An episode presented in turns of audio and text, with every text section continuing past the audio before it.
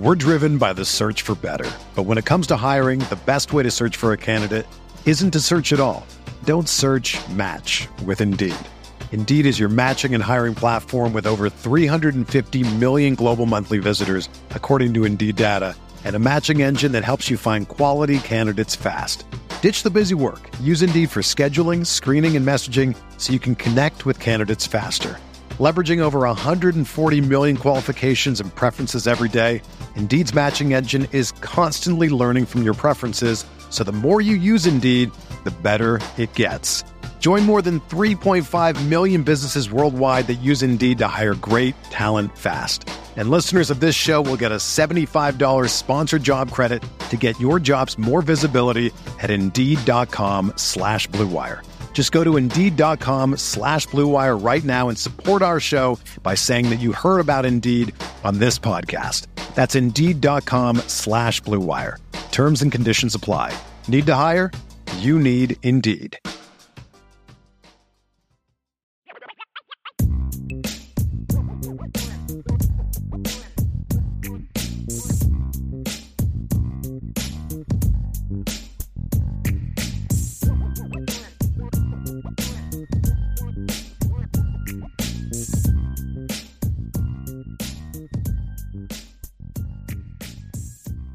So let's dive into the Ohio State Buckeyes. Ryan, Notre Dame's first opponent in week one.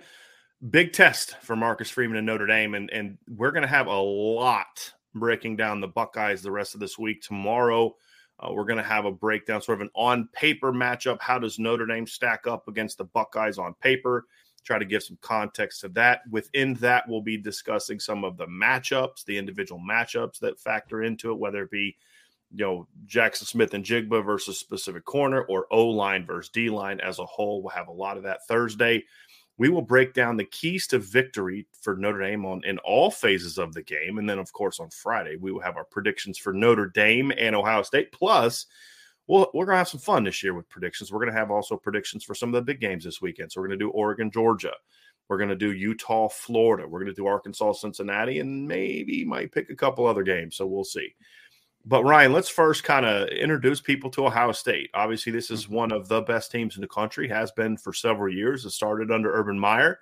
You know, the Buckeyes went uh, 12 and 0 in 2002, and then the next year started the season off 12 and 0 before losing the Big Ten championship game to Michigan State and then the Orange Bowl to Clemson. The next year, they bounced back by doing what? Winning the national championship. Lost an early season home game to Virginia Tech, but rolled the rest of the way 2015, I would argue that if Notre Dame wasn't the most talented team in the country that year, when they were healthy, Ohio State was. I think those were the two most just top to bottom roster talented teams in the country. Met in the Fiesta Bowl, which Ohio State won that year. 2016, the Buckeyes were a playoff team. 2017, the Buckeyes were a two.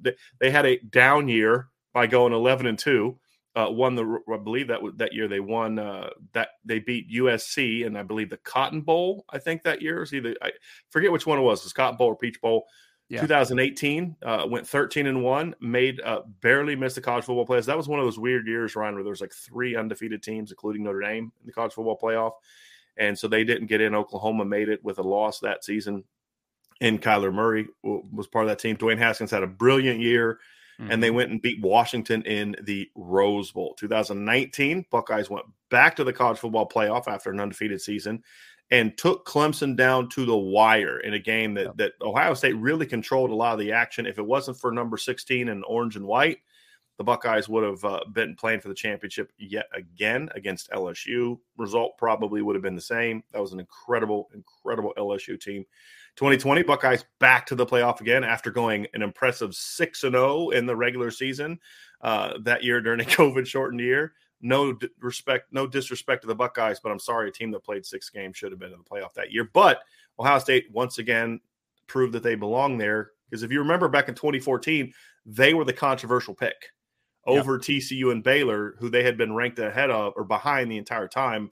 Then they beat Wisconsin, who I think was ranked 13th at the time, 59 nothing. Buckeyes said, "Okay, you don't think we belong here? Fine, let's go win the whole thing."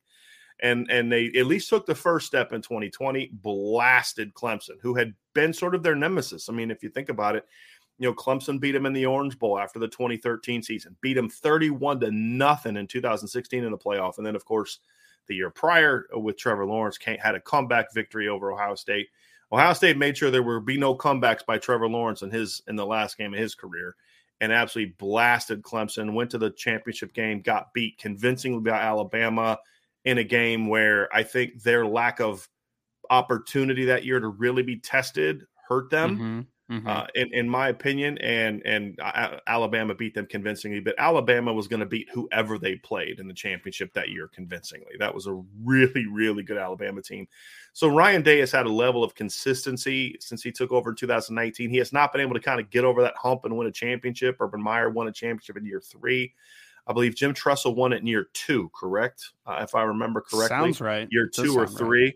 Uh-huh. Uh, so Ryan Day obviously has that lacking at this point in time. That's not an insult. We're just statement of fact. I think that's the expectations in Ohio State. He did win a title in year two, by the mm-hmm. way. We were correct. So that's kind of where Ohio State is. And they're coming into the season, Ryan, top five team, absolutely a team that people are looking at as a chance to compete for championship and a team that I think, no matter what happens in the opener, if if somebody doesn't knock Ohio State out of the playoff, as we've said before, in the next first five six weeks, like meaning a couple losses, mm-hmm. this is not a team you're going to want to be playing in November. A, a whole se- regular season of Justin Frye coaching the O line, a whole a whole regular season of of Jim Knowles implementing his defense. This is going to be a team that's going to be much more dangerous at the end of the year than they will be at the beginning, and they're still going to be really good at the beginning of the season. We're driven by the search for better. But when it comes to hiring, the best way to search for a candidate isn't to search at all. Don't search match with Indeed. Indeed is your matching and hiring platform with over 350 million global monthly visitors, according to Indeed data, and a matching engine that helps you find quality candidates fast. Ditch the busy work. Use Indeed for scheduling, screening, and messaging so you can connect with candidates faster. Leveraging over 140 million qualifications and preferences every day, Indeed's matching engine is constantly learning from your preferences, so the more you use Indeed, the better it gets.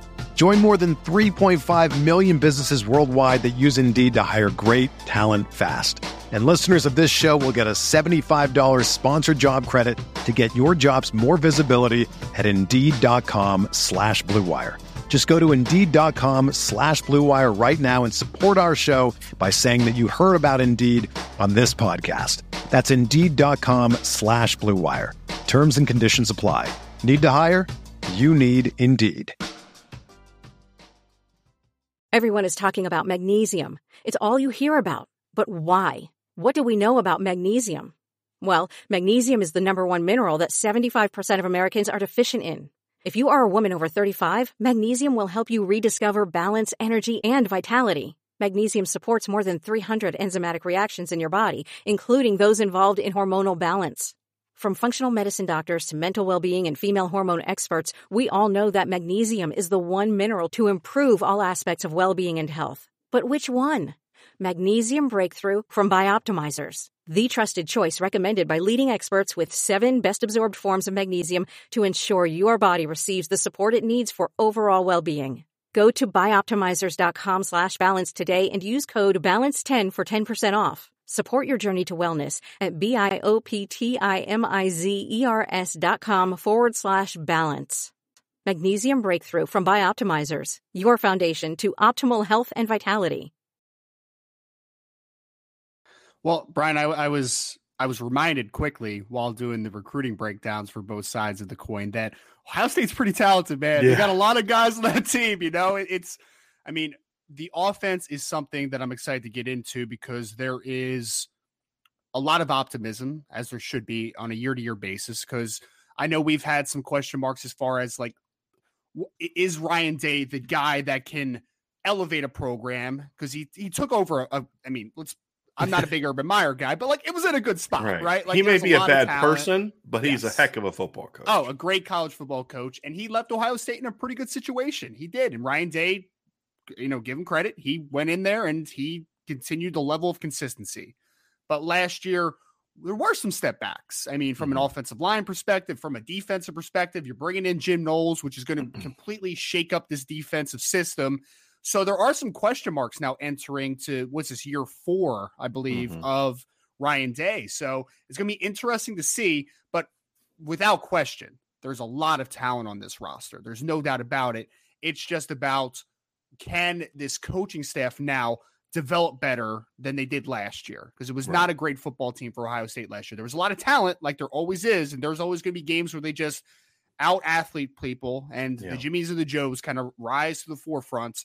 But in order to be a national title contender, which they have been pretty consistently, they have to be able to develop and coach the talent that they have better. Yeah. And I, I think, I, yeah, a yeah. national title winner.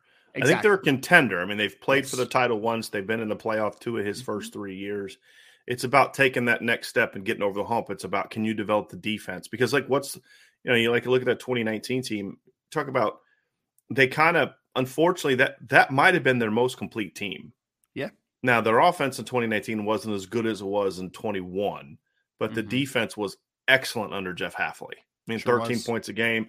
And and Clemson had to do everything they could to get the points that they got. I mean, that was a really good Clemson team that they lost to.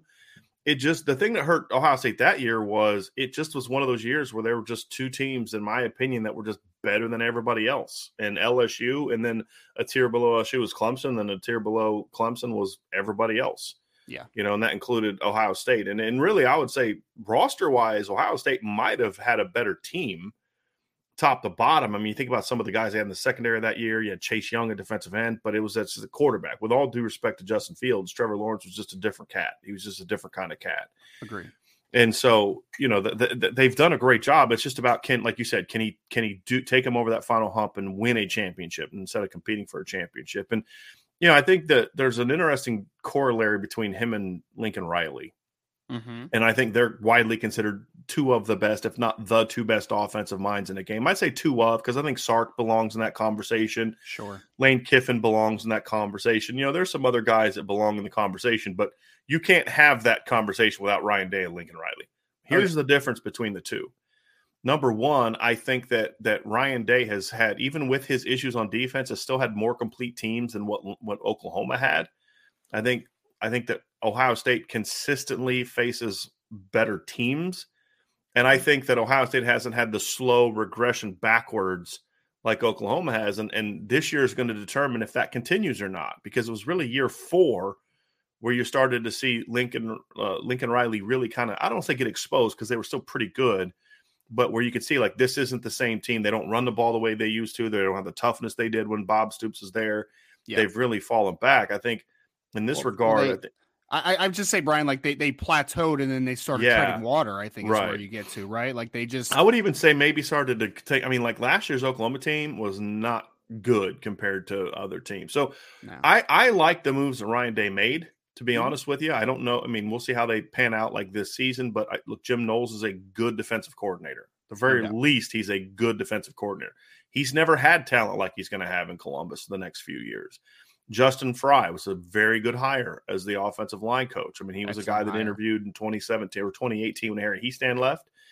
Honestly, far more deserving than the guy that they hired. If we're going to be honest with you, the, the players liked him. He was a kid, a Steve Addazio disciple, and you don't want to be a Steve Addazio disciple if we're talking about his job as a head coach, but you do want to be a Steve Addazio disciple if we're talking about offensive line play. 100%. There's no doubt about that. And so I thought that was a great hire. And what it showed me is they went 11 and 2. Mm-hmm. They lost a, two games to good football teams. They won the Rose Bowl we saw a situation like this in Notre Dame in 2015 where the head coach was like, you know, we're a play here, a play there, mistake here, mistake there from being undefeated and playing for a championship. Ryan Day didn't have that. And so he made zero changes the offseason. Ryan right. Day didn't do that. Ryan Day said, uh uh-uh, uh this isn't the standard, right? 11 and 2, averaging a bunch of points and all that and winning the Rose Bowl. That's not the standard. The standard is we're going to go out and try to compete for a championship. And they, they fell short and he said we're going to make the changes needed to get over the hump and that shows me the side of a coach who understands i'm not just this great offensive mind i need to be the head coach and mm-hmm. that is something that impressed me about what ryan day did this offseason I mean, I mean, beyond impressed. If I'm if I'm being completely honest, I mean, a lot of coaches don't have, excuse me, the self awareness to make that type of move in that type of situation. I mean, it's, usually it's a team bottoming bottoming out at four and eights that that kind of makes that that move. And you know, all due respect to the Notre Dame, you know, kind of push there, right? But like usually. That's not a Brian Kelly shade. Like, there's a lot of coaches like that. that like, until you hit the floor, right. you don't like go, "Wow, I need to really kind of change and reevaluate." And shout out to Ryan Day. I'll right. give him all the credit for that. He he saw a good football team and he said, but that's not good enough. Right. right? he did it very quickly, which I mean, he has to give you optimism if you're an Ohio State fan. And again, he's he's only entering year four. It's not like right. he's been there forever. We're like, you know, you you have kind of the leeway to make those changes incredibly quickly. Right. He had a very quick self evaluation, a critical critical evaluation for his for his young team, his young staff, and him as a young coach himself, right? So I think that that's a lot. I think that's great self awareness and a really good sign for the Ohio State. because he made a good defensive hire on his first staff, and he hired True. Jeff Hafley. That was a oh, great yeah. hire, and great yes. the success they had resulted in Jeff Hafley getting a head coaching job. So it's not like he went out and hired Kerry Coombs and then kept him for three years, like somebody we know. You know what I mean? Like mm-hmm. he made that hire and he realized quickly last year that he had made the mistake and he's trying to fix it. And he didn't go hire like Alex Grinch, who was, you know, struggling at his previous job like Lincoln Riley did yes. when he hired Alex Grinch away from Ohio State. He went out and got a coach that had taken a team known for offense and turned them into one of the best defenses in the country.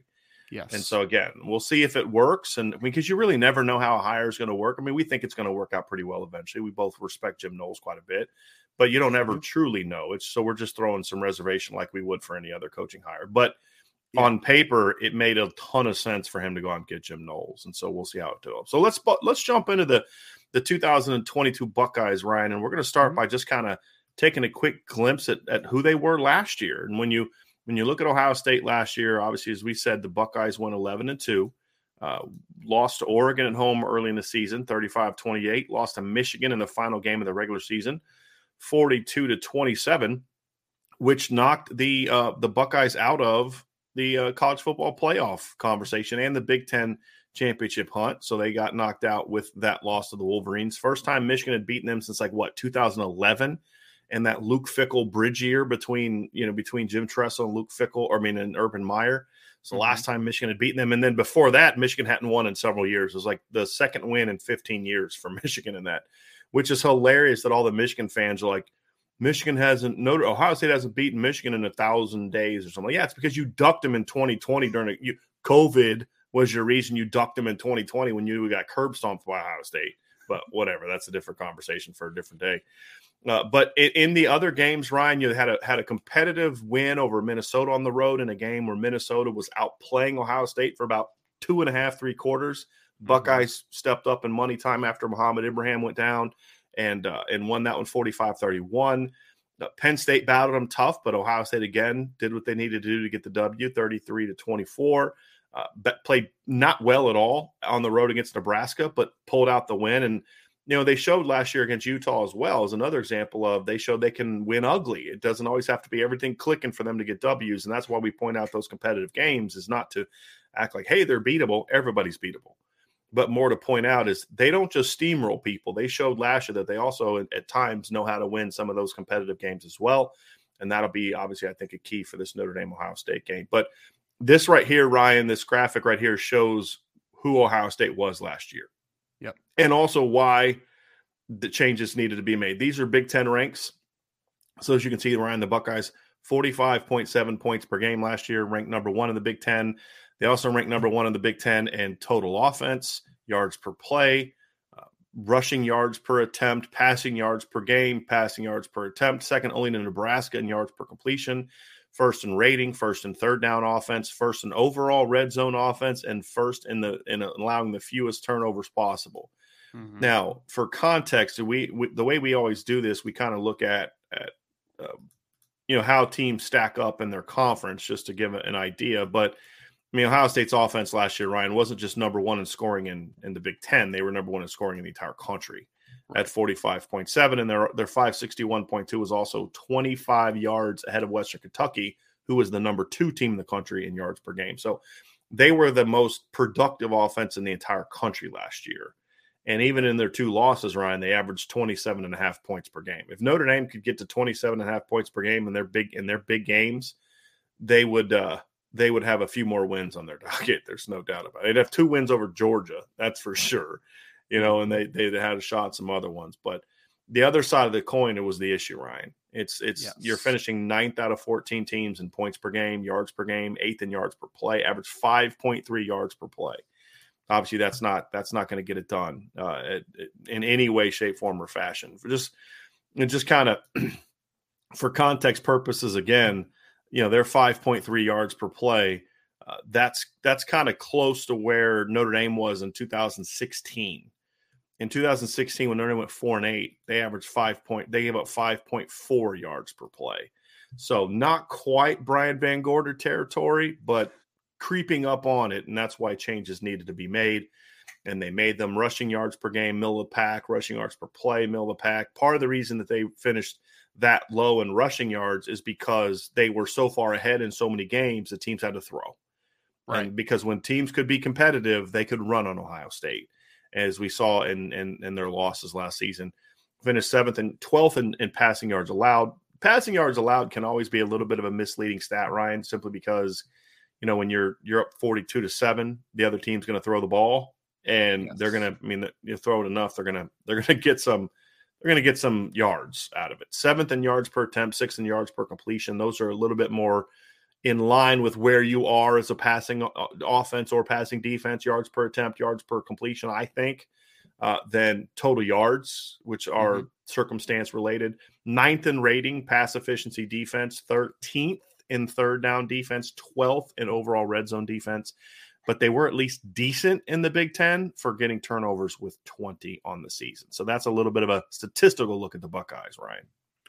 Yeah, I mean, it's really interesting numbers. I feel like we should have a Brian VanGorder line, right? Like if it's anywhere close to VanGorder, then it's it's in dangerous territory, right? But I mean, it's it, it's well documented how bad the defense was last year, and there's it's a coaching issue, it was a development issue, and it was. I mean, Brian, if you look at those offensive numbers, if I just kind of blindly put it up there and said like that's Ohio State, you would think, well, that's going to contend for a national championship, right? With how the defense has been in the past, but with what it was last year, you're not even in the ballpark. If we're being honest, like they would not have played with Georgia or Alabama last year, no. in my opinion. No, Ryan, if Notre Dame had those offensive numbers, they'd have multiple championships over 100%. the last five years. Hundred percent. I mean, they would because of how good their defense has been, and that's that's why he brought in Jim Knowles. It's hey, we're not going to be Oklahoma.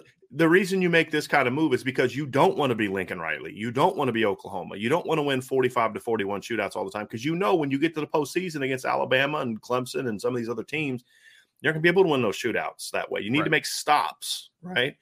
And and so that's why you make the move to Jim Knowles because he wants to be the 2019 version of Ohio State, not like Oklahoma. The 2013 version of Ohio State obviously was a team that also averaged 40 points a game. They averaged 46.9 points per game, actually more points than they averaged last year.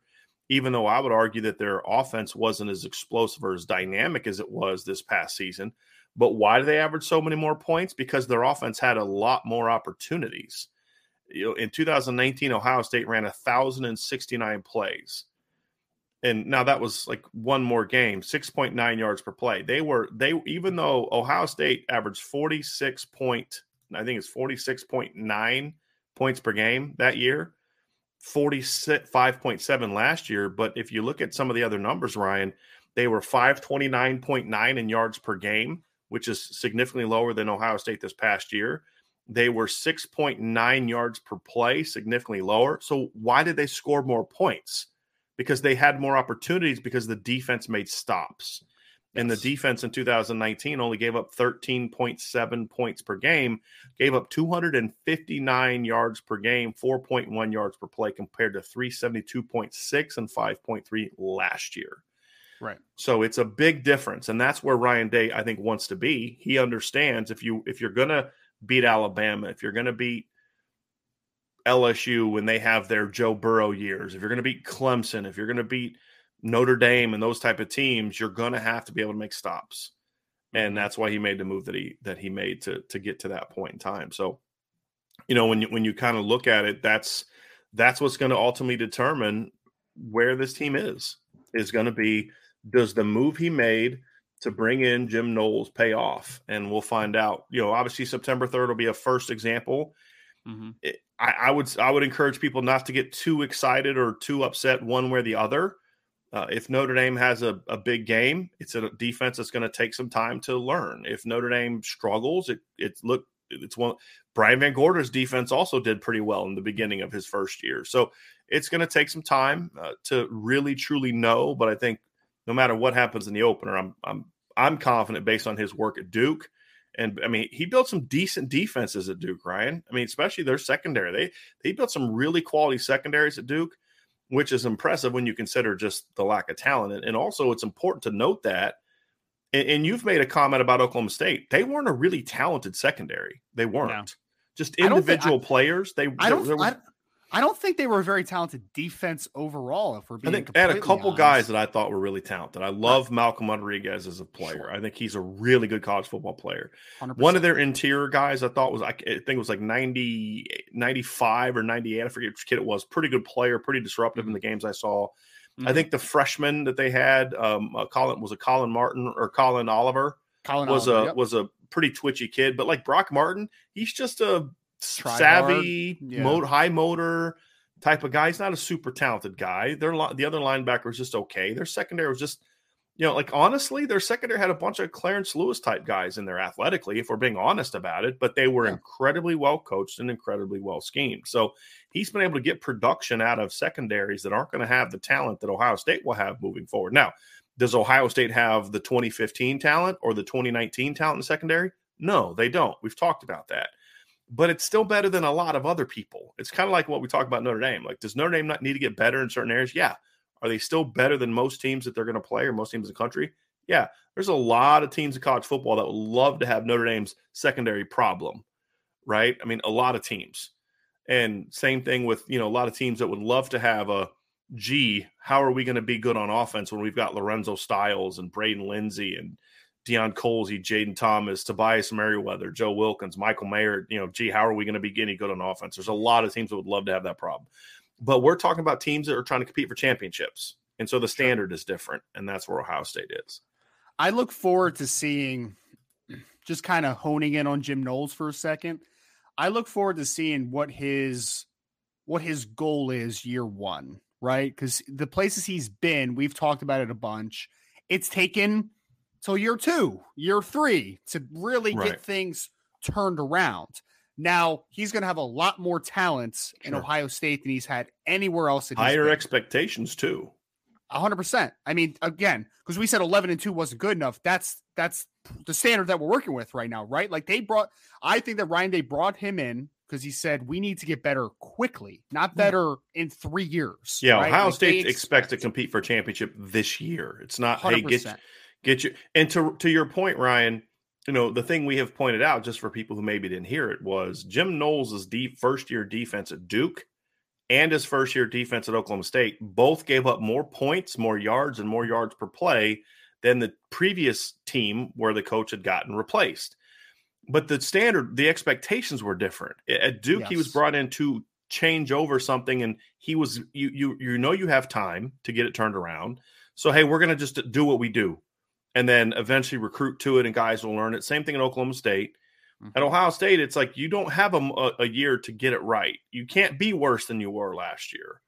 You got to come in and change it so that how does he blend? We got to win now with installing his defense. That's going to be a really fascinating aspect to see what Jim Knowles does this year because and I, it's a I different say, standard for him. Yeah, hundred percent a different standard, which get which is again like if you get a slow start in Oklahoma State, Oklahoma State fans are going to be like, okay, we, we, we understand. We it knew was a, it was, was going to be a process. Right. Yeah, it was tough right. turnarounds. Ohio State fans are not going to be patient like that. No. And they shouldn't be. I mean, again, the standards are high. I don't think right. they should be. And I, I do think that I, I, I, I mean, I really like Jim Knowles. I really yeah. do because I mean, you talk about the shift, Brian. I know the Big 12 had a little bit of a shift from an offensive heavy conference to a little more defensive in 2021. But I mean, talk about the shift of Oklahoma State's program. They were sure. a run and gun, throw the ball over the yard, all that type of stuff with the Brandon Weeden era and all that. And then all of a sudden, they're a defensive led program, right? Yeah. This this past year. Like that's where they their bread and butter was the ability to run the football and to play great defense. That's how they they had their success in 2021. So there was a dramatic shift, but again, that dramatic shift, if there's going to be one for Jim Knowles, needs to be a lot quicker sure. in Columbus than it happened well, in in Stillwater, Oklahoma. So just just for just for context purposes, I'm trying to I'm trying to look at uh, see what I'm trying to remember what his first year was. uh, with Oklahoma State. So just give me one. It was 2018. So his first year, 2018. Actually, I was I was incorrect. They gave up. Yes, no, I was right. In 2017, the year before he got there, they gave up 29.4 points per game. Ooh. In his first year in 2018, they gave up 32.5. So in 2018, they gave up 32.5 points per game. By in 2020, really, they gave up 30.2, but uh, it was a little fewer, little fewer games. But then by 2021, I'm sorry, 2020, they gave up 23.5. Excuse me, they were down to 23.5. So by year three, they're down to 23.5. That's almost 10 points lower. And then, of course, last year they saw a big jump and went to 18.1. Now, 18.1 points per game in the Big 12 is really impressive. Yes, it is. And that includes giving up that includes giving up 35 points in the in the bowl game to a Notre Dame offense. It was pretty good that day without Jim Knowles. So if you look at the Jim Knowles only led defenses, it's in the 17s, I believe, because you'd take out the 35 points at Notre Dame and it's like 500 and some yards that Notre Dame put up on them. So it took him some time, but he was also inheriting a much worse defense than the one he's going to inherit at Ohio State. Like Ohio State fans are all ticked off and rightfully so because of a defense that gave up like 23 points a game last year.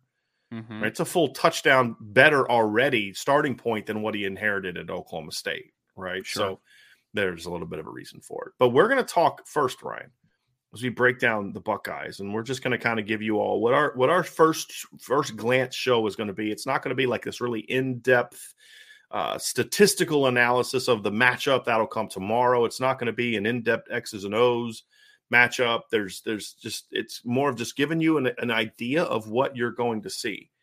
And we're going to first start with the Ohio State offense because this is a really fascinating offense because – it's I mean Ryan Day is a I believe a great game planner and a great play caller, but it's not a really complex offense. It's a it's an offense built on several aspects. Number one, they're primarily an 11 personnel team. That's definitely the, the number one personnel grouping that they like to use.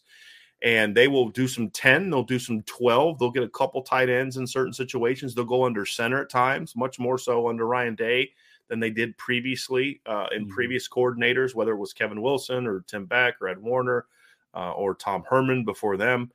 But they'll go under center a little bit. It wasn't as effective for them last year. That was more of a blocking issue than than anything else. I expect them to still do that this season and and and really ramp up their run game out of that, but then also in, in hopes of setting up a, a more effective pass game play action pass game out of that. I think is the reason you want to still stick with that that type of thing because if you can establish a running game from under center on top of the other things you do, I think that makes them very dangerous. Their base offense, however, Ryan, is they want to spread people out. They're going to get wide, you know, wide receiver splits. They're going to motion. They're going to shift. Uh, they're going to start in three by one, go to two by two, start in two by two, go to three by one try to get you moving, get you thinking, try to out leverage you, try to try to space you out. They want to create openings, and a lot of the stuff they do pass game wise is built around creating some sort of level, whether it's triangle concepts, whether it's straight pure levels concepts that come off mesh, whether it's vertical levels, you know, post drags, things along those lines. They also like to do a lot of horizontal stretch. They'll run four verts, but they'll do it different ways. They'll they'll post snap switch you know, they're number two and number three, or they're number one and number two in a, in a three by one. They'll do a lot of different things to try to get you communicating and communicating wrongly. The more you have to communicate post snap as a defense, the more chance there is that somebody doesn't get the communication and they turn guys loose. And we see that constantly. You're thinking yep. they run the same mesh type concept over and over, and yet they're still getting guys open. Why? Because they're coming at you from three by two, two by two, three by one, bunch. Uh, and they'll do different things to clear open that mesh, and it's really well designed. Even though it's not something where you're like, "Wow, that's that's Sean McVay level complexity." It, it's not that. It's but but it, I, that's actually a compliment for me. Yeah, because they they don't have to run a million plays. They have certain philosophies they do, and they get to those those philosophies in a lot of different ways with a lot of different people and I think that's a big reason for their success. I mean, we could it's it's lazy to me to just say, well, it's just because they have better players than everybody else. Well, they do, but that's not why all of a sudden Ohio State's averaging 45, 46, 47 points per game right now under Ryan Day. Ryan Day had he's the master, and, and I know listeners hear me say this all the time. creating and manipulating space. That is what his game does. And I love that you started with mesh, Brian, as like the main example. For people that don't know, mesh is crossing, right? And we'll we'll break that routes. down here in a little bit, yeah. Right. But even in a concept of mesh that is kind of run off the same concepts of crossing routes, they do stuff like mesh sits, where they'll get someone in the middle of the field right. to sit down in the mid hole. They'll talk about mesh rail, where they get the running back to run a wheel off of the concept. Yep. It's the same concept, but they have different things working off of it. So everything right. looks the same, except it's about taking the defenders off guard. Oh, in which defenders they're trying to to stress changes depending on how they do it you know, sometimes it's putting the linebackers in a bind. So, like, they'll do mesh concepts, but you got this 12 to 15 yard stop route underneath. Sometimes it's, you know, sometimes it's two guys going on mesh. Sometimes it's one guy running across and they're they're creating sort of a mesh, but not in a traditional mesh sense. By they're just running through the outside shoulders of the inside linebackers and then taking the run, like you said, the running back on a swing or a rail. So now they're actually isolating the backside flat defender with yep. a with a met with a crosser coming from the other side of the field. So it's really some com it's not complex stuff for the offense, but it puts the defense in a lot of different types of binds. It creates a lot of need for communication. Then when then when you factor in the fact that their guys are really talented, it makes them even better. You know, even like their spacing, their their stops, they'll do stops and comebacks on the outside. They'll do like kind of like quick out cuts, things like that. But it's all designed to isolate your their guy against mm-hmm. your guy. So they're either yes. going to create isolations with levels concepts, mesh concepts, or they're going to do horizontal stretches where they're going to use wide splits from their receivers or different alignments or motions to say, hey, we're now in a one on one concept to the boundary because of how we've been able to manipulate you pre snap. We've now got our field receiver in a one on one. We've got our boundary in a one on one. We have our, we now know based on how you're lined up that our number three is going to be in a one on one on a backside seam against you know, right. somebody, right? And so he's really good at that. And then mm-hmm. from there, the quarterback knows where to go with the ball. There's and it's and, it's not a it's not a one read clear out anything, right? right? Like there's options off of everything. Yeah. There's multiple because they are trying to make defenders wrong. Ultimately, right. they understand that a defender is going to have an obligation and a leverage to play, and whatever leverage they choose to take, they are going to. As I knock over my water, he's so fired up. Take it's, the option that's open. Well, it's like even like I was talking about that backside seam concept. You know, like they may manipulate that to say, "Hey, we like this backside seam," but you're going to read that to where if the safety comes over or a linebacker drops, you know, you've got your your comeback on the outside, or you've got your back on a swing or a back on a check down. That's another thing they do. They use their backs really well as escape valves. Number one, I think they do a lot of stuff with their backs, so they'll just run four verts, and all of a sudden you're thinking, okay, you've got everybody covered deep, and oh, shoot, we didn't we didn't account for TreVeyon Henderson just kind of curling up right behind the line, five yards down the field, and you check it down to him, and there's nobody there. You know, that, or, or, that's Jeremy why Ruckert. he averaged over 11 yards a catch last year. Correct. right. Yeah. Correct. Correct. So, I mean, you know, he had 27 catches. Miyan Williams had nine. So that's 30 plus catches right there. Marcus Crowley had a catch. Master Teague had a couple catches. So, I mean, you're talking about Evan Pryor had a couple. You're talking about like 40, 40 touches to your backs when you consider how many touches the receivers get, that's a lot of production, a lot of production. And a lot of it comes on swing routes. It comes on the checkdowns. They'll run some screens, right? They do some stuff where the backs are designed to get the ball, but a lot of that is okay, you want to bail eight or seven to take away our vertical stuff? Cool. Cool. Mm-hmm. I'll check it down to TreVeyon Henderson in space and we'll, we'll, be good to go. We'll get the 10 easiest yards we've ever got in the pass game. So it, it really does put you in a lot of different binds, and that's that's what I really like about it. So let's let's. I think I think a quick note, Brian, before we get into the film, is that also just historically under Ryan Day, the tight ends have also not been featured much, right? Like they right. usually that's more of a wide receiver and then running back kind of supplements some of that production, which is just kind of interesting that the tight end has not yeah. been like a a really showcased player in their offense. Right. Well, in last year with Jeremy Ruckert, I, honestly was some of the most production they've got had under tight end under under uh, Ryan Day. I mean, Jeremy Ruckert last year had 26 catches for 309 yards. Cade Stover had five for 76. Gee Scott had five. Mitch Rossi had four. That's like getting over 40 catches for their tight ends. That's a lot for them. I mean, that, yes. that for, for what they've done in the past. I mean, 2019, you know, their top two tight ends, Ruckert and Luke Farrell, combined for 21 catches. They ended up only having 25 in the whole year. So, to your point, they don't use the tight end a ton. I'm curious how they're going to use Cade Stover this year. That's going to be because he's a pretty athletic kid. Yep. Not nearly as big as Jeremy Ruckert was. I mean, Jeremy Ruckert was a prototype six five, six six tight end. Cade Stover's more of like a six three, you know, 230 kind of kid, you know, with some speed and some athleticism. I'm very curious how they're going to use him this year as a blocker and then in the pass game. Yep. So that's going to be a, a, a fascinating aspect aspect to what they do. So let's let's dive into film a little bit, Ryan. And, and this is an example of, of, what we're kind of talking about from a from just an alignment standpoint. This is a 11 personnel a look. That is a receiver. All right. That is, this is a tight end right here. Okay. This is a receiver right here, and this is a receiver right here. And Ryan, basically what they're doing is they're just running a basic curl flat concept to the boundary and they're running essentially a triangle concept to the field, which is basically a curl flat with a third guy involved, essentially, right? Mm-hmm. Now, sometimes they'll run just just mirrored curl flat, but I don't see that a ton. Normally, they're going to get a third, like a third guy to a side, and and they create some sort of try some sort of triangle concept. So what we have here is you see up top, you see with this receiver up here at the very top of the screen, he's going to run a basically like a 12, 13 to 15 yard stop route and call it a curl going to get a mirrored route at the bottom down here so that you're going to get the same concept here. This is just going to be a quick release slide. He's sort of an outlet valve, right? Hey, if they bail, just check it down here. It's basically a check down. Now, this route right here is is is what is fascinating is is we can't really pull up the clips because there's copyright stuff involved, but we're going to kind of walk you through it. So essentially, what this is, I believe Jeremy Ruckert. what his job here, Ryan, is you're going to, he's running through the outside shoulder. He's going to run vertically through the outside shoulder of the linebacker. And he is going to run a stop route down here, as we'll show in a second.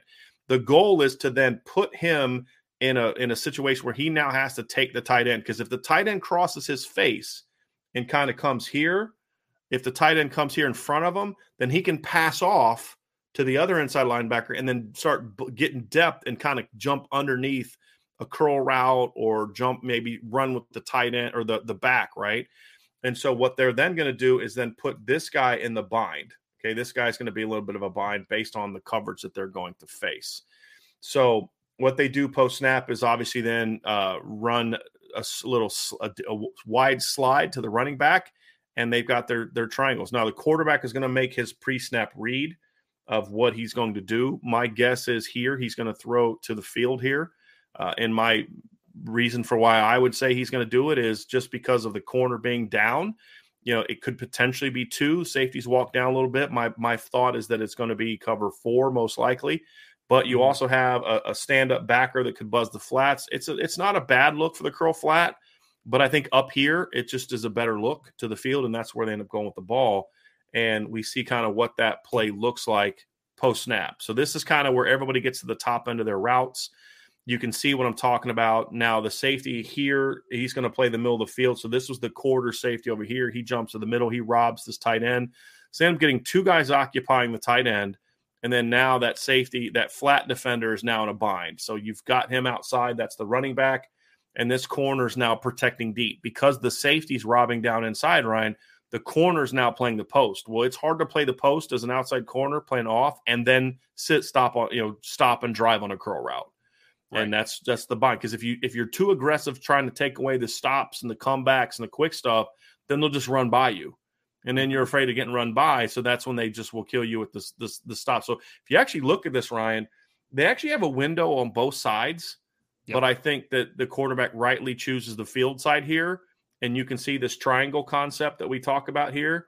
Uh, you can see what it creates, the spacing that they create. This is tremendous. I mean, if you're if you're coaching this con these concepts, mm-hmm. you're stopped. This is exactly why I stopped it. Look at the incredible spacing that they create with this post snap route concept. And you're yeah. just it's now my dudes against your dudes, and I've now created throwing lanes for my quarterback. Well, and you, you talked about the the putting that flat defender in a bind with with the with the curl flat there. You're also putting that middle of the field safety in a bind too, because you have the tight end who is occupying two defenders there.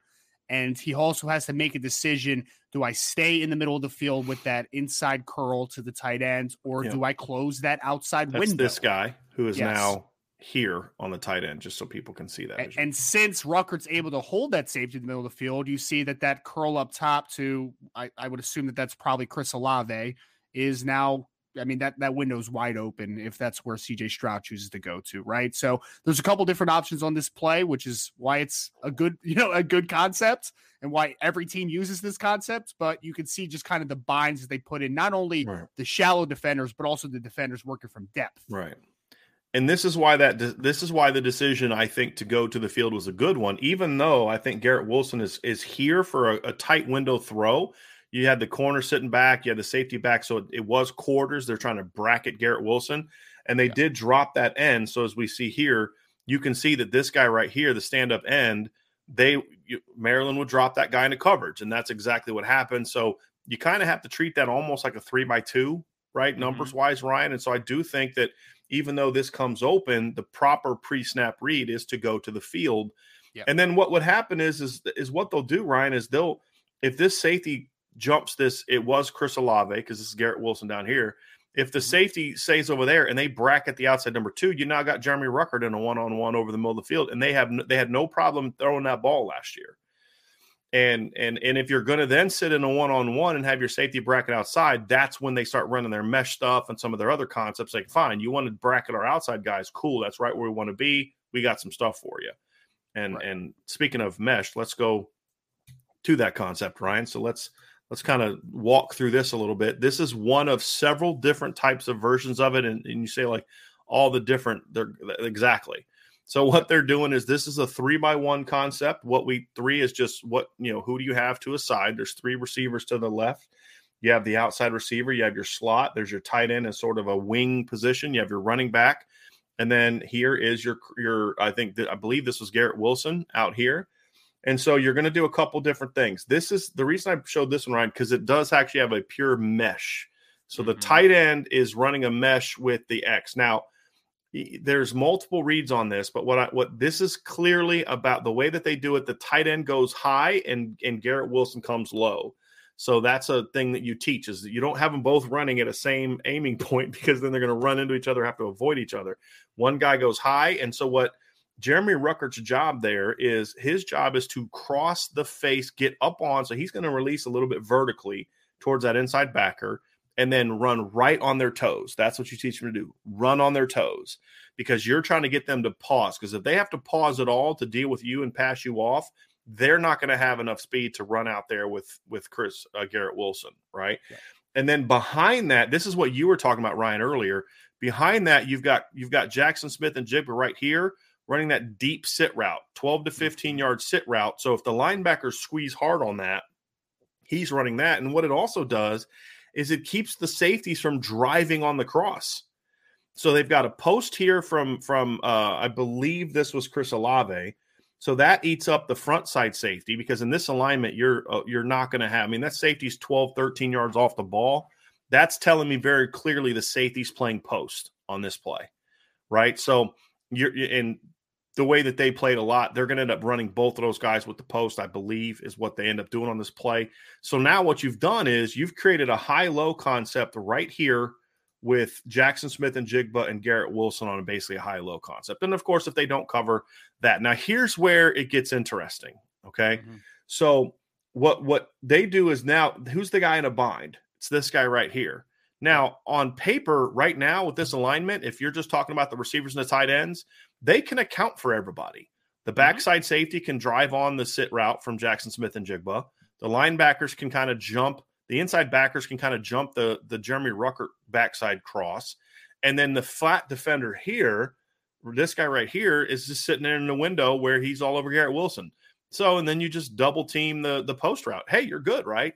Nope, because they're mm-hmm. going to send. It's not even a wheel, Ryan. It's they're going to send this running back, and he's basically being taught to just run as fast as you can and get as far downfield as you can. He never looks back for the ball ever on this particular play. It's a clear out, man. It's Call a clear out. It's exactly. Clear out. It's a clear yeah. out. And it's an incredibly well designed clear out. And so then what you see is this is kind of what happens. So this is the back now. You can see this is the flat defender who now has to run on that. So this is what we're saying cover two. So the safety's playing post. But what this corner is doing is is he's kind of running vertically until somebody threatens him. Well, nobody threatens him until the running back comes. So he's going to keep sinking because they don't they threaten him with the backside X receiver.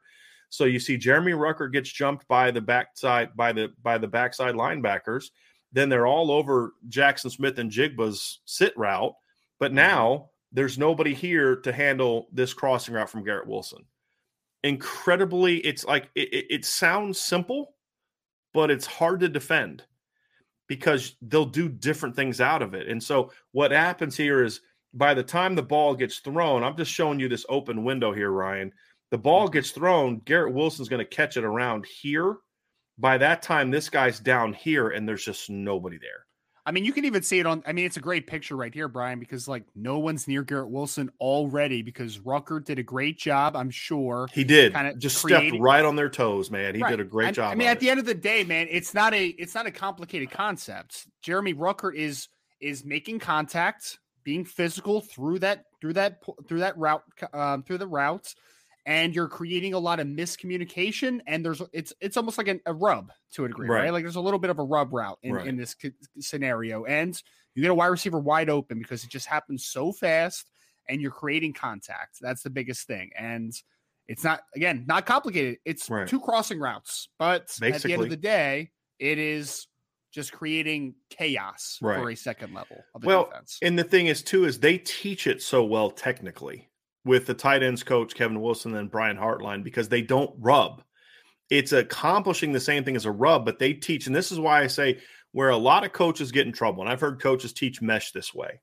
Mm-hmm. You know, run through his upfield shoulder. No, because then you're going to bang him, and it's going to end up getting a chance to be a penalty. I always said step on his toes, run yes. right in front of his face, step right on his toes, make him make him. Because here's the thing: if he initiates the contact, it's not a pardon me, it's not a rub. Right. It's he hit me.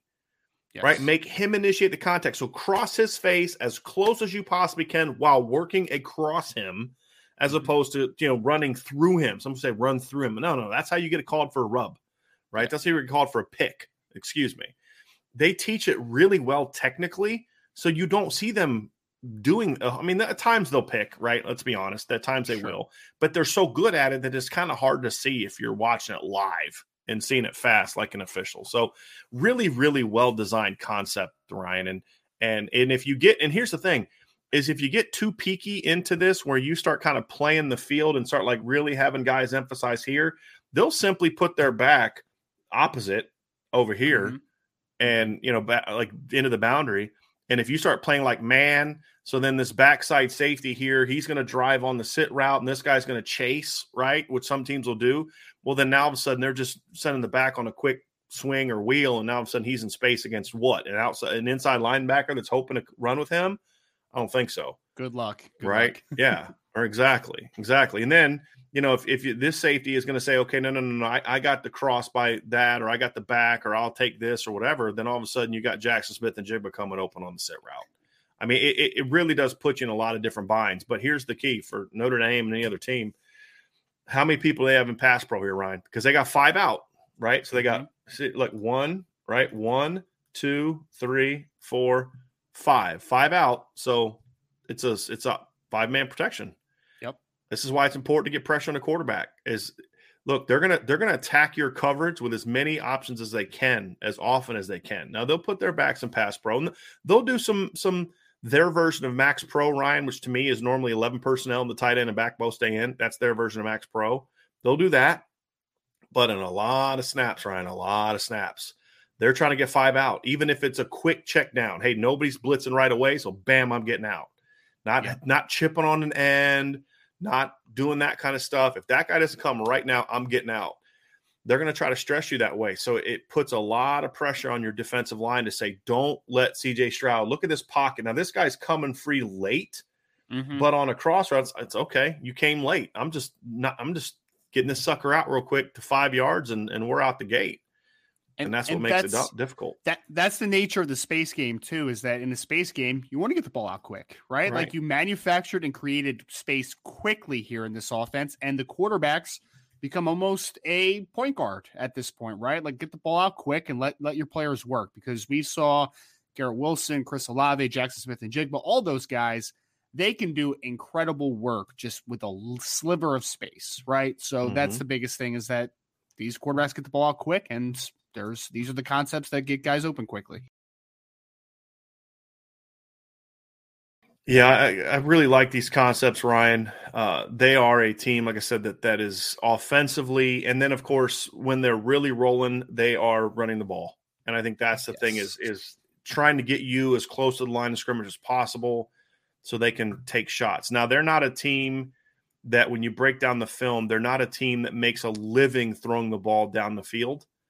Mm-hmm. They don't throw the ball down the field like a million times a game, no. but they have no problem going there if you if they need yeah. to. No problem going there. that's the other thing is like with mesh and stuff, it can kind of lull you to sleep on like the second and third level. As a safety, like it can kind of lull you to sleep a little bit because you're like, I, I need to come up, right? Like I need to cut off the mid hole. I need to come up on the cross, do all that type of stuff, and then that's where they hit that backside post occasionally, right? right? Like that's that's that's that's the big money play, and I think CJ CJ's pretty good uh, as far as a deep ball thrower. Like he yeah. makes you pay for the attempts that he has, but I agree with you. It's not like the big big part of their offense. It's more right. we're going to run our offense, and then when we have our shots, we'll take it.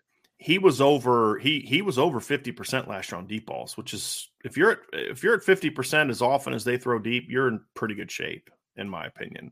Throwing yep. the deep ball, I, I, that's what I think. I mean, look, you look at last year, Ryan. I mean, C.J. Stroud last year threw sixty-two deep balls. Mm-hmm. Last year, on let me see his total attempts here 443 attempts threw 62 balls that went at least 20 yards past the line of scrimmage. Jack Coan last year had 385 pass attempts. Mm-hmm. He threw 54 deep balls. Very, very similar rate of throwing right. deep. Very similar rate.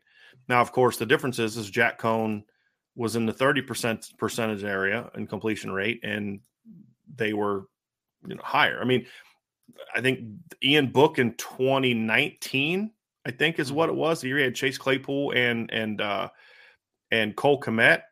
That year, Ian Book threw 402 pass attempts. He threw 63 deep and had a 52% completion rate. So, I mean, Notre Dame threw the deep ball in 2019 at a higher rate than Ohio State did last year.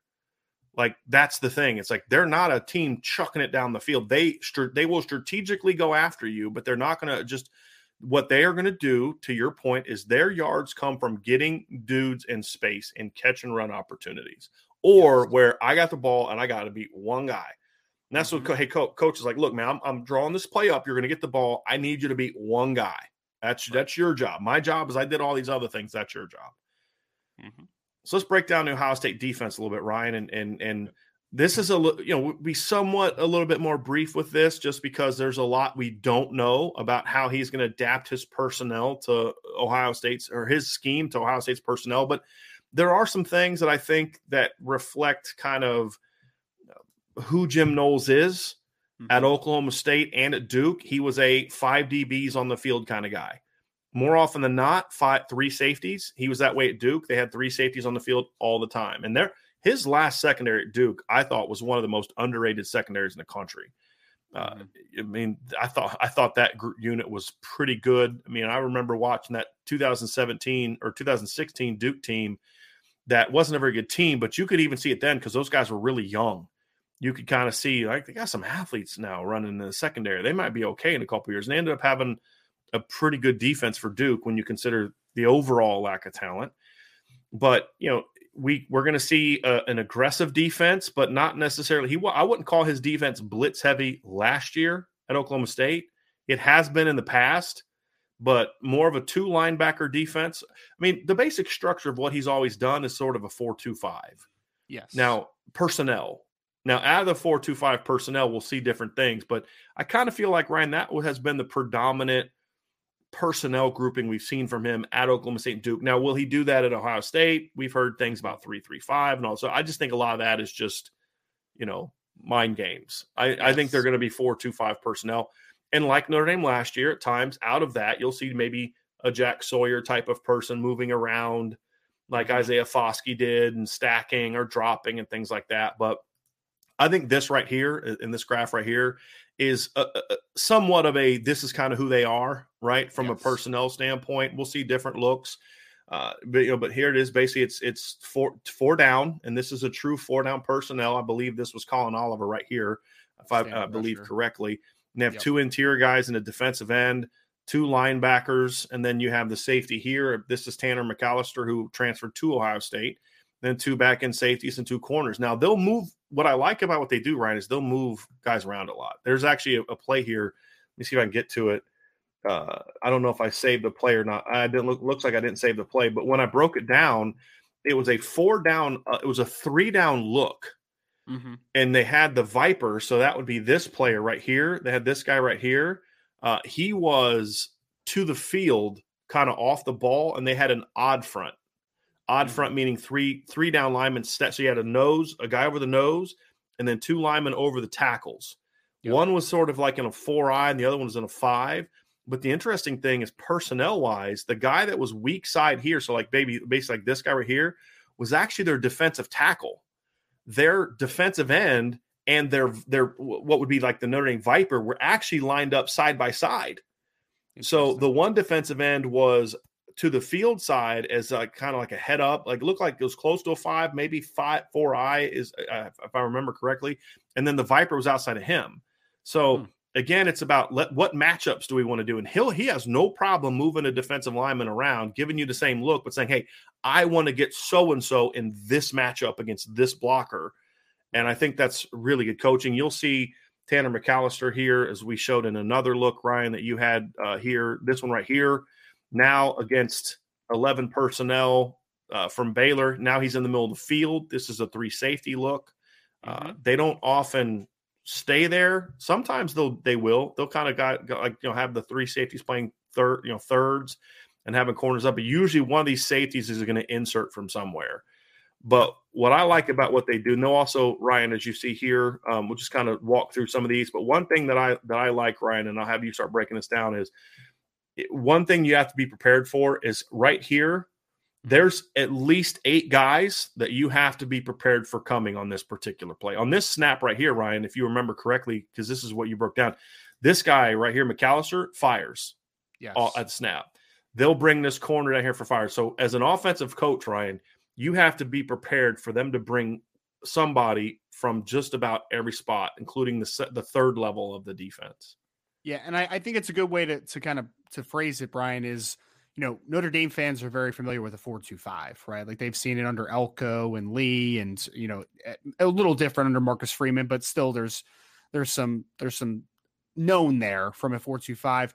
Oklahoma State compared to how Notre Dame used their rover, who's kind of more of a linebacker safety hybrid type player. They use a true like 425 nickel look, right? So like that guy is a true defensive back. And in this look, the biggest takeaways I have from Jim Knowles last year is they don't, and we talked about this before the show, they don't like stunt and twist a lot up front. They will slant mm-hmm. the defense, the line a lot, and they'll bring a defender from an unoccupied gap. So, like so this, let's just explain that real quick, Ryan. Yeah. So, mm-hmm. uh, uh, the difference here, right? So, when we talk about a, a stunt, is so on this particular play, for example, mm-hmm. a stunt would be this defensive tackle right here, this guy right here is going to work outside. So you can see that he's going to work outside, and then this defensive end will kind of loop around this way. Yeah. Right. And so, like, they kind of, it's like a post snap switch. That's a stunt. What Ryan is saying is they'll slant. And they talk about the job they did with that against Baylor, too, Ryan, since a lot of these clips are from the Baylor game. But I went back and watched the Oklahoma game. I watched the TCU game, Texas Tech, uh, the Notre Dame game, which is, I didn't watch a ton for this prep because it wasn't Jim Knowles running the defense. Mm-hmm. A slant is basically like they'll all kind of go in one direction. So yep. they'll start here, but then they all slant a gap, a gap or two over in in that regard. So that's the difference between a stunt and a slant, just so people understand. Um, just people understand that. But please, Ryan, and, continue. Yeah, no, I'm sorry. Yeah, and in this play specifically, they slanted all the defensive linemen to the boundary. To the so left. They went to the, the defense is left. Here. Correct. Yes. To the defense is left. And then they brought Tanner McCalister, who is that slot defender, to the top. They brought him off the edge. So they end up getting five rushers on this play. But basically, what happens is that t- that defensive end to the top of the screen, who is Tyler Lacey, he slants and now becomes a B gap player mm. inside of the ty- of the offensive tackle, and the safety, who is Tanner McCalister again in the nickel, he basically becomes the he basically becomes the contained player at that sure. point. He's almost a defensive end at that in that right. in this regard, right? So you're bringing five a lot. I noticed that they also like to take the will linebacker and they'll slant away from wherever the will is and they'll let him go A or B gap mm-hmm. as well. That was Malcolm Rodriguez in their defense. So they like to bring one occupied, unoccupied second level defender, whether that is a inside linebacker, whether that is their nickel. They're going to bring pressure. There was corner. Play. They'll they'll yeah. bring their corner here. Yes, they'll bring their fire. safety from. here. They don't do this a lot. They don't bring their mm-hmm. third level safety a lot, but if they see something, they will.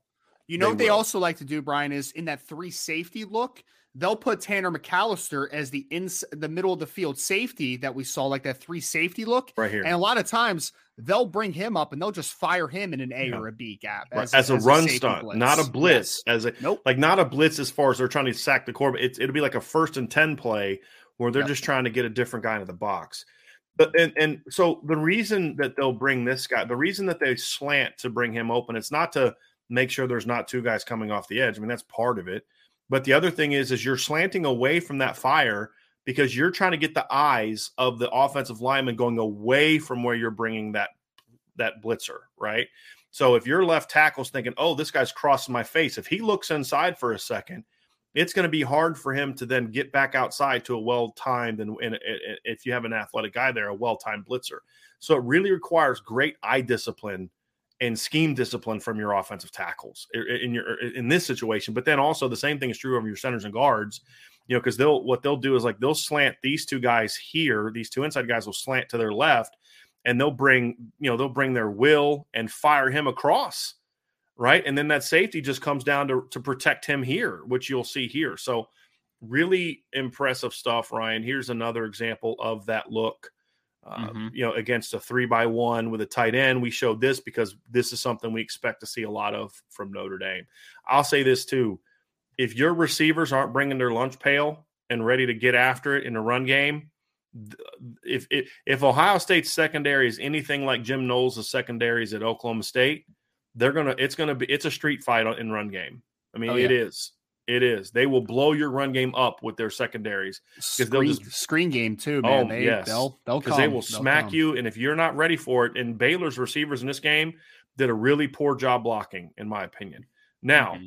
they got they got back after them in the in the champ in the SC, Big Twelve championship game, but they did not do a good job. And of course, this is Coach Stuckey's unit. They I don't think they were prepared for the physicality of the Oklahoma State secondary in this game.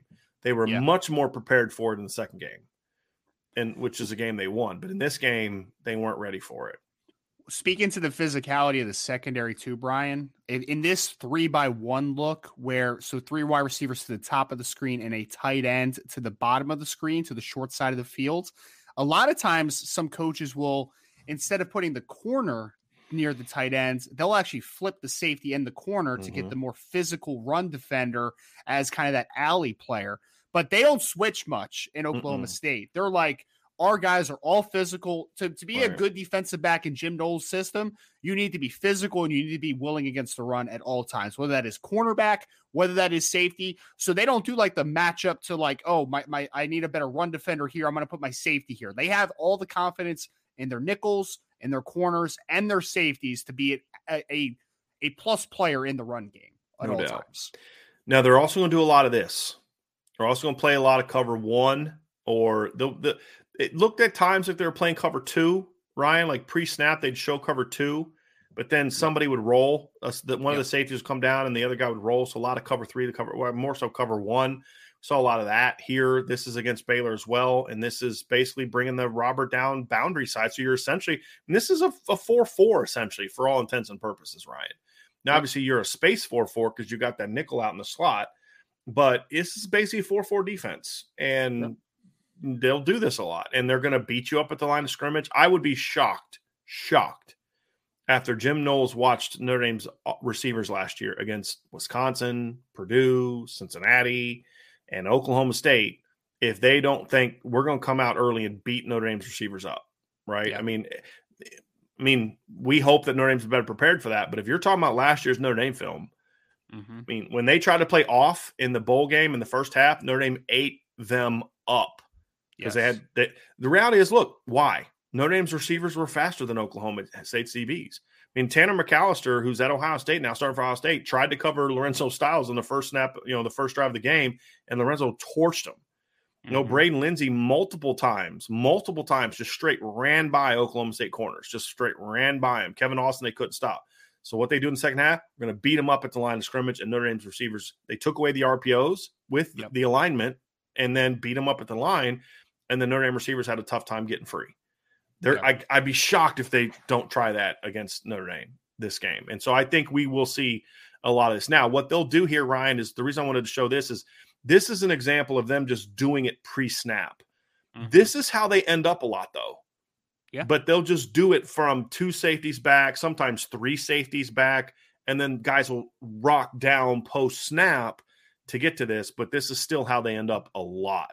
And that's why they were really good against the run last year. Now, the key is they trust their corners, number one, to win at the line of scrimmage. And number two, their thought is we're willing to risk some one-on-ones down the field because we don't think your quarterback's going to have enough time to get the ball down the field.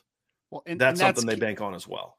And that's key in this look, right? When we're in a, a, a cover one situation where again cover one we have one safety to the middle of the field and we are man across the board that is what mm-hmm. we're looking at here what the reason that they want to do this and why a defense wants to do it in general is because you want to bring pressure, right? Like when you mm-hmm. bring pressure, it is much easier to bring it when you are in a man look comparative to a zone look because there's there can be a lot of miscommunication in zone if you're bringing an extra man, if you're bringing a blitz.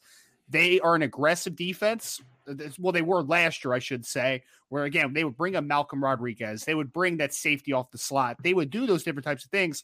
But in order to do that consistently, playing man coverage makes a lot of sense, and that's why you see this right here. I mean, they're in press, they're in man coverage, they're sa- they're man across the board, and they have one safety in the middle of the field. So they are gambling. To your point, Brian, a lot of one-on-one opportunities here, but they think that they are obviously going to create the pressure and make enough so that it won't hurt them ultimately. Right.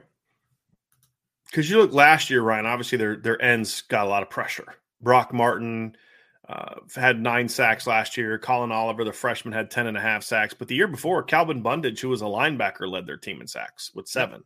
Yep. You know, which to, to Ryan's point, the year before that, um, Amen Ogbongbemiga, uh, best shot. It, it was a linebacker, led their team in sacks. So they will blitz if they don't think they can get pressure on the quarterback. They're going to get pressure on the quarterback some way, somehow. But last mm. year, they had defensive linemen that they trusted to win, and they didn't bring as many pre- blitzes. So that's going to be a fascinating thing, too, is he has shown he will blitz if he needs to heat you up, and he has no yes. problem doing that last year was interesting because he didn't blitz as much, in my opinion, at least the, the five, six games I broke down mm-hmm. last year getting ready for the bowl game. And then, of course, looking at those again and, and a couple others this year is okay, is he going to be more like the 2020 and 2019 defenses? You know that were more linebacker uh, oriented in regard to their their their disruption. I mean, you look at like last year, for example, you know, Malcolm Rodriguez had 15 tackles for loss. He was a brilliant player, but three of their other top four tackle for loss guys, Collin Oliver's 15 and a half, Brock Martin 14, Tyler Lacey, you pointed out 11 and a half, were all defensive ends. Well, the yes. year before, their two top tackle for loss guys were Trey Sterling, a safety, and Calvin Bundage, uh, a linebacker. 2019, their top three tackle for loss guys were DBs, or two of them were. Uh, well, Malcolm Rodriguez was listed as a safety. He was kind of playing outside a little bit, but yeah. their top two guys, their top three guys were were lineback, two linebackers and a safety, and and so again, th- that's an example of Jim Knowles saying, "Hey, we're going to build around what we do, what or what who we have." So the philosophy didn't change, but the emphasis would change, Ryan, based on what he felt about his personnel. He had a lot more faith in his defensive line last year than he did in 20. I mean, you just go watch the film he didn't mm-hmm. have a ton of faith in his defensive line in 19, a little bit more in 20. 2021, so okay, these cats can get after it. So we're going to let them be more disruptive, which to me is partly why they were so good last year. If if and that's the thing about Ohio State is can his defensive line be as good and disruptive as his Oklahoma State defensive line was last year? If it is, then this defense is going to be much much better. If it isn't, he's going to have to heat people up with pressures, and that's going to expose their secondary to more one-on-one situations. And again, some teams it won't matter because they're going to be better. But that's the hope that Notre Dame is going to have is like, do they have enough athletes with Mayer and Styles and Lenzy and the running backs to say, hey, look, if you're going to bring pressure because we're we're picking up your D line or we're getting movement against the run on you, and you've mm-hmm. got to insert more people into the box or insert more people into your pass rush in certain situations, then then we have stuff that we can win with. That's going to be a big key for Notre Dame because Oklahoma State is going to make them beat them in on the perimeter. I, I guarantee that 100%. They're going to make Notre Dame beat them with their perimeter players and be aggressive with their box. That's that, and that's why I think this right here is why one we wanted to show people. Well, I would I would say this too, Brian. I don't think to your point. I don't think it's a coincidence that the best year Jim Knowles had at Oklahoma State was a year where they could win with four up front, right? Like a they, lot, where they yeah. could get home with those four, and they don't have to bring extra blitzer, blitzers. My biggest thing is as a defensive guy, right? And I think most defensive coordinators would agree with this. I want to be aggressive when I feel like it, right? Yes. Like I don't want to have to be aggressive because I have to, because I well, can't create that pressure. You've heard I've said this in the past, Ryan. I said is a defensive and you're saying the exact same thing differently. This is what mm-hmm. Ryan just said is what you all have heard me say a million times. A defensive coordinator wants to blitz when he wants to, not because he has to. 100%. You're always aggressive, but I don't want to bring numbers unless, you know, uh, because I have to. I want to bring numbers because I want to. I know I can attack this protection here. I know I can run stunt here. I, I want to, especially in the pass game. It's a little different in run game because you know you can do run fits and you can get a little bit more aggressive with your run stunts. But when it comes to pass like pass, like you know a team's going to pass or you're in a passing situation, you don't want to have to bring a lot of pressure because that's where teams can really hurt you. Because now you, you yeah, okay, we have to do this. Not you don't want to. You don't want to do it because you have to mm-hmm. because now you're exposing yourself because you're not able to get pressure with your front four. The other team knows it, and they're going to do more things of leaking things out. Now, and I did find out. So as I was breaking down film last night, I was reminded of remember the play to Chris Tyree, mm-hmm. that that uh, the 50 yard touchdown pass. Yeah, I know the exact moment that Tommy Rees said we're going to run that play. It was okay. against Oklahoma and they did the same exact blitz and Oklahoma leaked their back out. Now they didn't throw to the back uh, Caleb Williams threw a deep shot, but if he would have looked to his back, it would have been the exact same play. Now, I'm curious how Oklahoma State's going to, how Ohio State's going to handle that. I want to see how he disguises this mm-hmm. year. Like they didn't, I, the one thing I didn't think Ohio State was, or Oklahoma State was great at last year, when they were going to come, you knew they were coming. I mean, they, right. they weren't, they didn't disguise a ton when they walked up. They dropped a, a guy. What it wasn't, it, I mean, they're like, hey, here we come. And right. knowing the Big 12 was good enough to beat it, Notre Dame was. So, what are the adjustments he's going to make there is going to be another interesting aspect of it. And, and so it's, and he's going to have some linebackers that can run. I mean, mm-hmm. look, Steele Chambers can run, Cody Simon can run, Dia, DeaMonte Trayanum can run. Uh, he's got some guys can run. And you see Teradja Mitchell's not most likely not going to be starting lineup. I think they're going with a little bit of a smaller, you know, linebacking core than they had a couple years ago. Uh, sure. Uh, Teradja Mitchell didn't start, I don't think started last year either but he he was a, a more productive guy two years ago because I think they're they're going away from the bigger middle linebacker and going more with a speed group because I think they want to get athletes what, more athletes on the field, which is what they had at Oklahoma State, right? And I think that's also why Ronnie Hickman's going to be playing a lot more towards the line of scrimmage than maybe he did last year because they're he's I do think Jim Knowles is definitely trying to get more athletic on the second level. I think that that's a priority. I mean, Malcolm Rodriguez does not look like your traditional linebacker, Brian, but he so was good. a fantastic football. he really was. He yeah. really was great at block destruction, but not only that, but he was great at not getting blocked.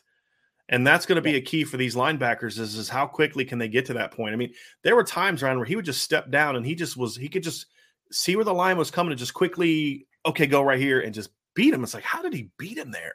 He was He's just so quick and his hands were so good. And I know he was a, a wrestling background, right? Mm-hmm. Type of thing, but like he was just so strong, man. Yep. Like it didn't make any sense for his body type. And there's a reason that he's on the Lions now and he may start this year. So there's there's a reason for that. And I mean, hats off again to Jim Knowles. That's the, his guy, right? Like he developed him. And that I think that that's long term, what you can expect of Jim Knowles is to develop good football players in the system. But again, the question is, what is it going to look like in 2022?